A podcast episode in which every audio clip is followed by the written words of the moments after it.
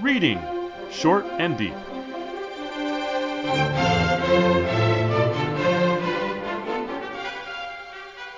Hi, I'm Jesse, And I'm Eric.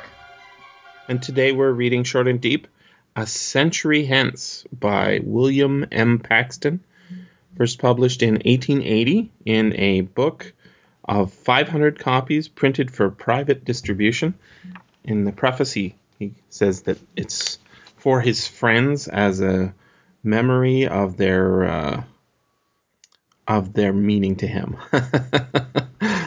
um, I'd not heard of this poem before, and I'm not sure how anyone has heard of this poem before, uh, given that it's so obscure. How did you come across it, Eric? I came across it in a book called SF The Other Side of Realism, um, in which the editor um, had gathered together some older things. And he, in fact, had done the original scholarship that found this particular poem. When I read it there, I was impressed by it as an individual work, uh, it's it's good, I think, and, and worth more attention than the dog trot verse might uh, suggest. And also historically, it is a marvelous, clean, succinct example of so many things uh, that it, it sort of is emblematic of that late 19th century American faith in progress and technology and and American exceptionalism. It's uh, it's uh, something that we would look at today as, I think, uh, amusingly naive, um, and yet there's an earnestness and a hopefulness that I think is really attractive. So uh, the the editor found it and brought it out, and uh, and to me it made a big difference. So I was glad to be able to suggest it to you. hmm Uh, I I love um, these these you know late 19th century. Let's imagine what it's 100 years like down the road. Um, sort of things because they do they tell us a lot more about them than they do about us. Um, but in in reading about it, I'm always thinking about what actually the technologies are available and what those technologies mean to people. And I think this poem is a nice example of of doing that. Sort of his premise. Uh, maybe I should just explain what the plot of this and structure of this poem is. Um, it's 21 stanzas um, uh, with um, I don't know what's the what the structure is A B A B or something like that, right? Um, but each of the stanzas has a title, and it tells the story of uh, presumably uh, Paxton himself, the unnamed narrator, um, says if we could look down the long vista of ages, and then he mentions a vision of s- seven sleepers, and I'm not familiar with this, but I'm hoping Eric can enlighten us.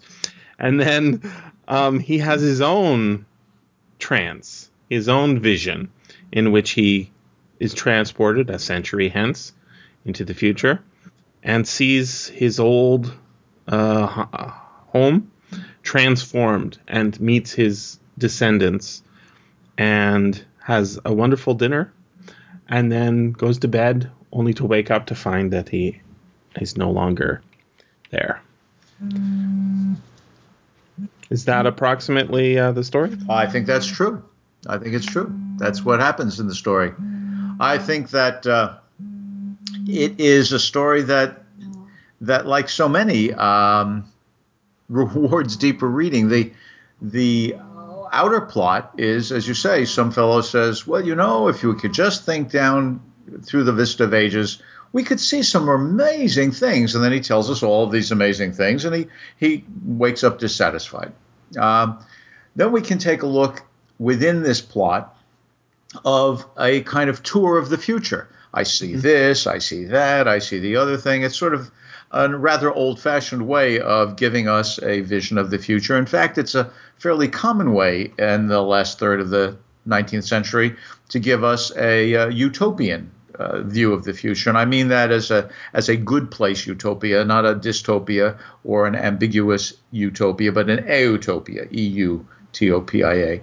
It gives us that. But then, if we read further, more deeply into the language that's used to describe um, this, what is seen on this tour, I think we get um, an implicit idea of the role that humanity will have in the in the world and the the the, the structure of society and the role of America in relation to the rest of the world. This is a uh, a very despite despite the, uh, dis, the, the the regret, as it were, of waking up to be in our present world. That's only a minor regret because the speaker is so sure that the world will become as he would like it to be. Mm. And that, in fact, I think is what uh, what he's writing this poem for. The, the book of poems, as you say, is called A Century. It's a collection of his poems, but the title of the book as a whole is A Century Hence and Other Poems. This is the key poem for uh, for this book. I think probably that Tom Clareson, the editor of SF, The Other Side of Realism, probably found it in his own researches because A Century Hence is a title that invites the interest of science fiction scholars, mm-hmm. sort of mm-hmm. time travel. Uh, but but why Paxton, a lawyer, did it, I think, is made clear in his preface. He says, in the year 1876, while busily engaged in the practice of law, I suddenly became hard of hearing. He's got a, a bodily breakdown. I had already attained an age at which many of my profession are su- superseded by younger and more active men. So the, the fact of the passage of time is bad for the speaker, for this man. It became necessary for me to refuse all litigated cases and content myself with an office practice. The impairment of my usefulness was a bitter infl- affliction. Mm-hmm. But my active and ardent nature would not brook idleness. So there's something about his imagination that's not going to be thwarted by the mere facts of nature. To while away my leisure hours and to ward off the misanthropy that often accompanies trouble or disappointment, I turned my attention to poesy. What he's saying is if you don't have something good to do, you're going to start hating people. Mm-hmm. And we need people to like people. And one of the ways to do that is to spend your time creating acts of the imagination. So I'm going to write poems. And then I've shared these with my friends, he says in his preface. And as you said, um, he dedicates the book to them because they gave him an audience. They gave him a reason to use his imagination. Well, when we read the poem itself, it turns out that this wonderful utopian future is an American future. Mm-hmm. And in the rest of the world where people are ignorant or oppressed, where they're not willing to let their imaginations run free and support each other in it, those lands have all crumbled. Those places lie in ruin. So, this is, although the whole world is controlled in this utopian future, in fact, it's only America that shows the fruits of it. This, so, at the deepest level, the story is one of American exceptionalism and triumph. Um, so, outermost, it's a guy falling asleep it, it's a tour of the future, but way, way down deep, it's we have our idea of what America should be, and by golly, we're gonna get there. Yeah, it's it's uh, the American dream, and it it has some frightening things for non-Americans in it. Um, um, the manifest destiny that is so prominent in its vision of the future uh, means that it's conquered. The United States has conquered Canada and Mexico all the way down to uh, Panama, right? Yep. In the, a very um, expansionist policy, but it's a good thing. Everybody's happy, and that this is a technological utopia too, right? This is not um, we're gonna do it by superior um, scholarship or superior um, music, right? It's it's technological and yet um, it's also got a lot of biblical and uh, other references. So it, it, uh, how did you call that doggerel? how did you describe that? Yeah.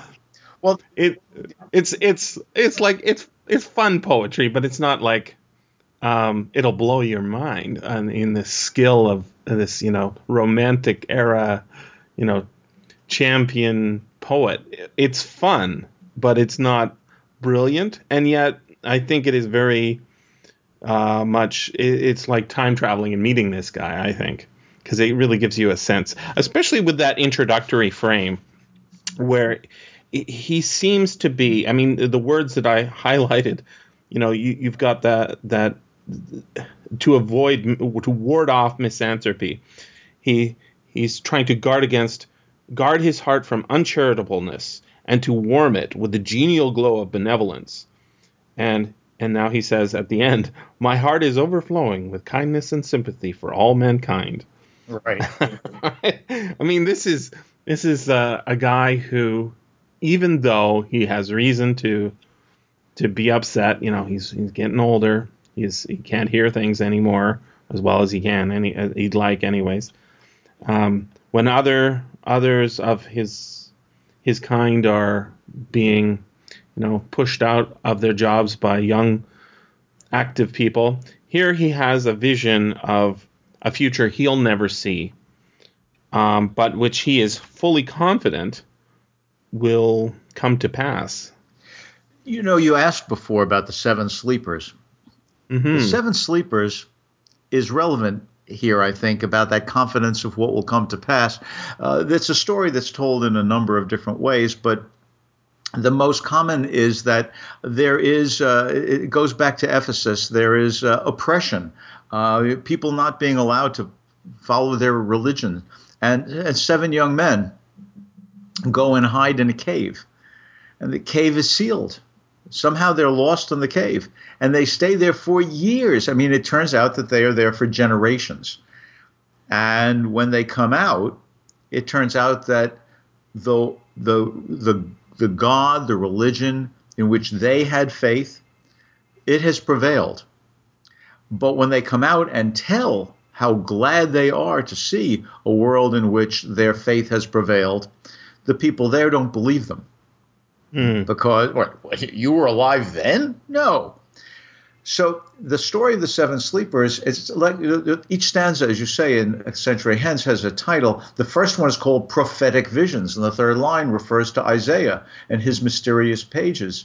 Um, a key to this sublime, this, these visions sublime, right? There is something here, as you said. There's biblical imagery throughout all of this, and so in part, a century hence is a statement of faith in the ability of man, and I mean that with a capital M, but I'm also using the word the way this story does, um, man to in fact bring nature to to heal.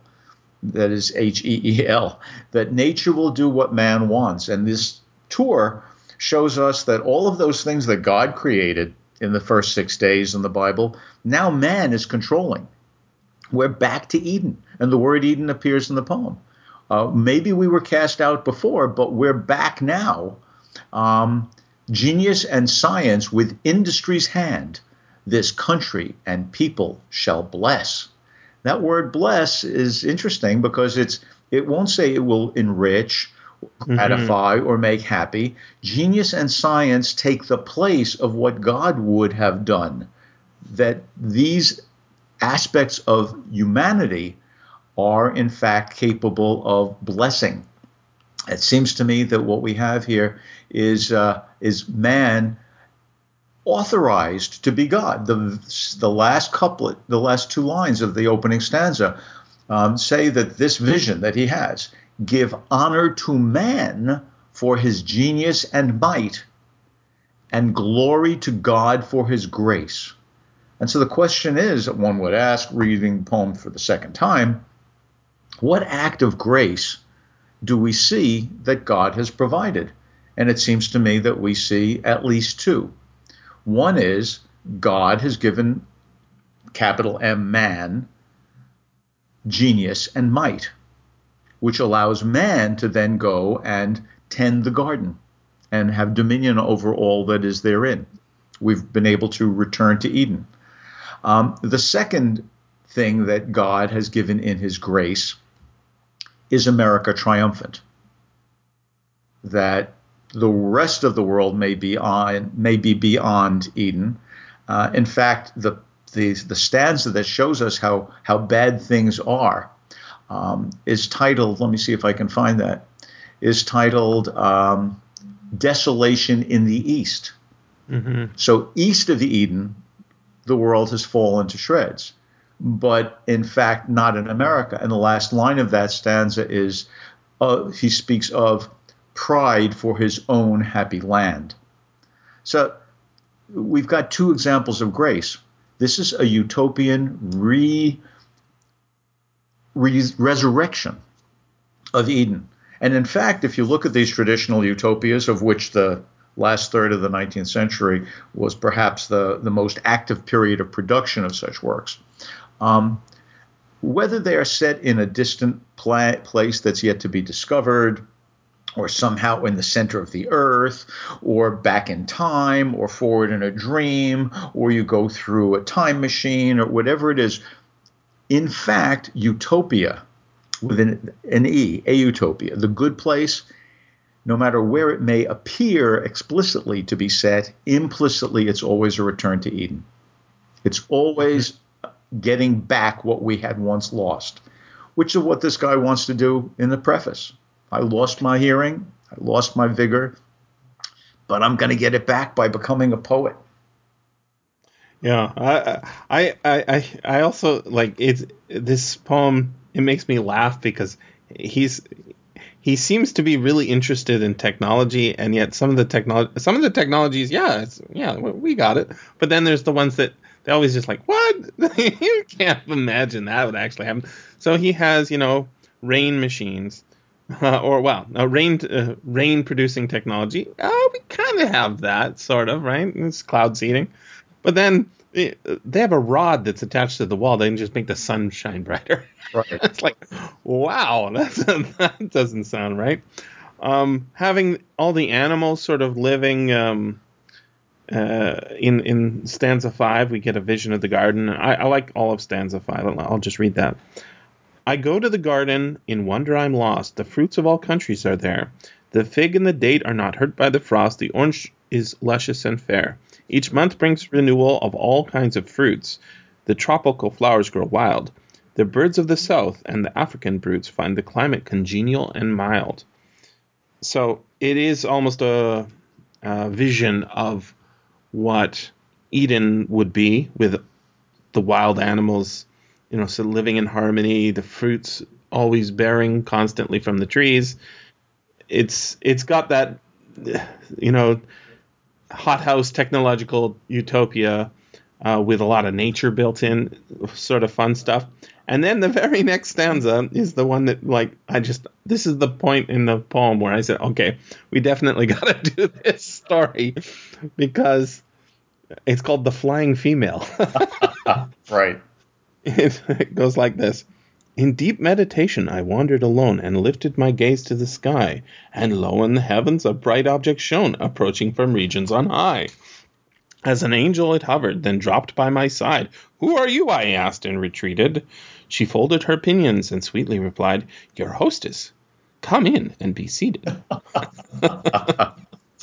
we got a, a flying angel woman, a Valkyrie like woman coming down in the sky. It turns out she's got a husband. So it's not exactly uh, the normal Eden. And it also turns out that she is a descendant, um, as is her husband, of the narrator, um, although via different branches of the family.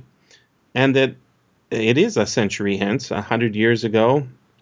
Uh, he produced a family that lives on the same same lands but in a mansion instead of a cottage. And then we get the vision of the technologies, the Daguerrean art, right? photography, as we would call it. And it, yeah, it sounds like, hey, this is modern photography. It's colorful, it's very crisp, a lot of resolution, right? Um, yeah. It's it, it's that's a legit technology. Then we have the rain machine, the sunshine uh, enhancer or whatever, and then uh, the uh, starting in the next one, acclimature uh, in stanza eleven. Uh, we get a vision of what's what more is in that garden uh, besides what we saw before. We see nutmeg and cinnamon bowers, shrubberies with fruit and tropical flowers, plumage of birds from Borneo and hummingbirds from Brazil and songsters from Europe, the Ganges and the Nile. It's full of animals, and they're all living there in harmony with each other. And then we get the vision of the airship, which I think is wonderful too. Atmospheric ship, as as they call it. It could be an airplane. It doesn't really say exactly how it works, right? Right.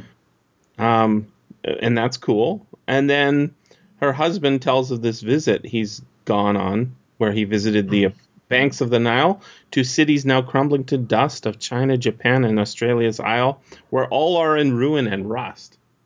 Even Australia, which is uh, sort of a upside down, inside out United States, is in apocalypse.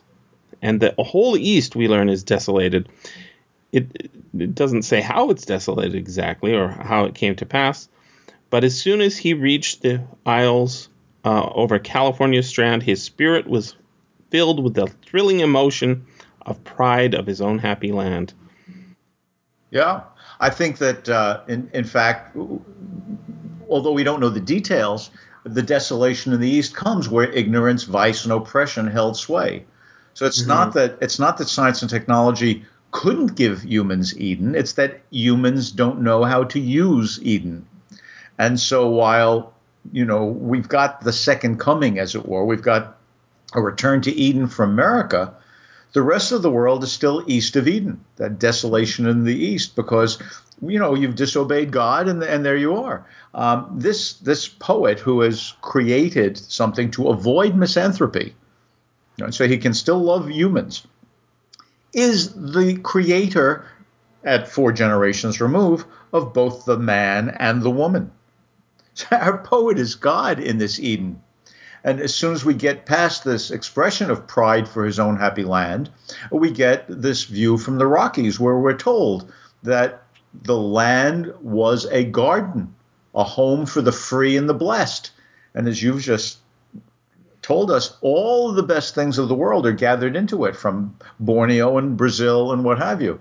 But here, only here in America, where St. Louis is now the capital, mm-hmm. center, and also coincidentally the place that that Paxton lives um, is the capital of this new Eden. The land was an Eden of love and delight with mountain and valley and stream.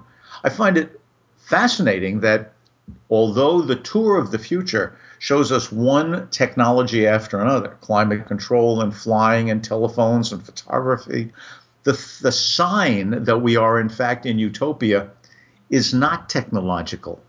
It's in fact the same utopia that we would have gotten in Genesis. It's a place where nature is comfortable and made for humanity. And the very next stanza is called The Whole Continent Ours. Mm-hmm. And so we've conquered it all. And we get all these inventions. And I think that Paxton knows what he's doing. He's, he's not a great poet, but he's an interesting visionary. And as I hope you know, people who might be listening to us picked up from your reading of a, a stanza here or there exactly how dog trot the the the, the rhythm of this thing is. Um, and stuff gets buried in it. Some of it I think Paxton doesn't know. Some of it I think he does. Uh, of the 21 stanzas, the 19th is called Telephone. Mm. Um, and let me read it, if I may. yeah. An order for supper by telephone now had scarcely been made by my host, when in sprang a servant, I cannot tell how, with coffee, ham, biscuit, and toast. He'd come from St. Louis, 300 miles out, with dishes delicious and rare. There were venison and turkey and salmon and trout, with pineapple, orange, and pear. now, a couple of points about this. This may sound um, not so particularly interesting to a 21st century uh, North American who can, after all, get all of these things in a supermarket all the time. But we're talking about 1880 here, folks. You know, you don't get pineapples. Uh, you don't get pears. You don't get these things just whenever you want, and you certainly don't get them from 300 miles away, lickety split. Mm-hmm. So, you know, this is really a technological Eden, and it's made possible by the telephone, right? The fact of communication makes possible everything else to put to work the other physical technologies. The communication technology is at the core. But what isn't stated is that they're still servants, mm. right? The servant, where did he come from? I cannot tell how. That's right. You cannot tell how because if you were to tell how, you would have to explain that there's still a servant class, that this land that is happy and blessed is one in which people still are, in some sense, separated from each other, despite the discussion that this new kind of motive energy that just means one person can produce as much as 50. There's mm-hmm. therefore enough largesse for everyone to live wonderfully Still, there are servants. Still. And that goes unexpressed. There's another point I'd like to make, though, about what's going on. He knows he can't tell, and I think he's just eliding the problem. All right. So I, I, think that that he doesn't really know the deep implications of that. I could be wrong. He may really understand them. But the part that I think he really maybe didn't, uh, but did know. And this is, I think, maybe the one stroke of poetic genius that is in his control of the language, not just the ideas. It comes at the very end. Right? The penultimate stanza is artificial light. Mm-hmm. Right? Um, again, if I may, I'll read it and, and we'll see the, the dog trot, you know, very uninteresting rhyme that has been going through this whole poem. Uh, when supper was ended, I found it still light. I looked for a lamp and found none. I stepped to the door and looked forth on the night, and lo, every house had a sun. Above me in splendor, surpassing the moon, a disk in the heavens gave light, and neighboring orbs gave the brightness of noon and scattered the darkness of night.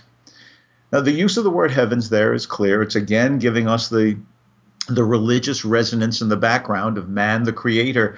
But you notice that in this perfect rhyme this excuse me perfect rhythm where everything fits exactly right we have what some people might call a fascist utopia. In fact that's the kind of critique that was mer- measure uh, leveled against uh, Edward Bellamy in looking backward America's most famous uh, utopian work which came it was published in 1887 just 7 years after this was published um, and in looking backward, we have a completely organized world, and everybody has to be happy whether they like it or not. And that's not said, apparently, not said in an ironic way.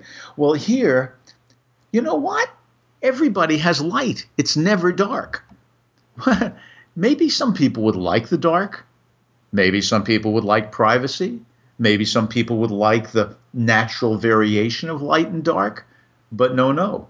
Not only mm-hmm. does everybody have a sun, but the neighboring orbs give the brightness of noon. That is, the whole society is organized to make sure that it's always daylight. You have to conform. You must have it this way. The word perfect is used throughout this poem. This 19th century idea of perfection. Who today would say we understand the problem so well that we have perfected it? No, we might say we've advanced it but we always leave open the idea that something could give us a new insight that would make change later. But in the 19th century, there was a mode of thought that for many said we can eventually get this completely right. We can mm-hmm. be done. We can be done. And that's what's going on here a perfected society. However, I'm on my way to what I think is the, the poetic genius of this. The last stanza, conclusion at the age of 21. Sorry, stanza 21. Mm-hmm. um, by reflectors, the light of these beacons was cast on parlor and chamber and hall, and candles and lamps were consigned to the past, and light, like the air, was for all. Mm-hmm. Now, worn by the scenes of the day, I need rest, and find it in slumber Elysian. And but rise in the morning, perplexed and distressed, 'twas all but a beautiful vision. yeah. And what I love about that is that last word, vision, cannot be read properly without messing up the rhythm of the poem. We've had 20 stanzas and seven out of eight more lines with perfect, perfect rhythm. The whole thing had been perfected. But when he wakes up in the morning, he is perplexed and distressed. 'Twas all but a beautiful vision. The poem is not quite perfected yet because he hasn't really gotten a century hence. Mm-hmm. Right? So this is very discomforting, but un- unlike something like La Belle Dame sans Merci, where the fellow goes into fairyland and then when he comes out he's just depressed for the rest of his life because you know he's he knows he can never get there again. This speaker is not going to be depressed for the rest of his life because he has full faith that over time America will be this happy land where technology and science brought together among people who do not oppress each other despite the fact of the servant, we will be able to have it. So the end of the poem reminds us by this use of rhythm, "'twas all but a beautiful vision. We're not in the Elysian fields. We haven't gone to the, the godlike realm of those heroes who die and go uh, to live forever in a utopia with God. But we're getting close. We can hear it because you know we can we can reread that last line. "'Twas all but a beautiful vision." And realize that we can go to work on that vision. I think that that slight imperfection of the rhythm in the last line, that's a stroke of genius. it's it, it's it's a crazy, hilarious Dr. Seuss style uh, poem uh, about a a man's vision of the future that's almost completely wrong, and yet uh, it's really worth reading. but there is always more to say.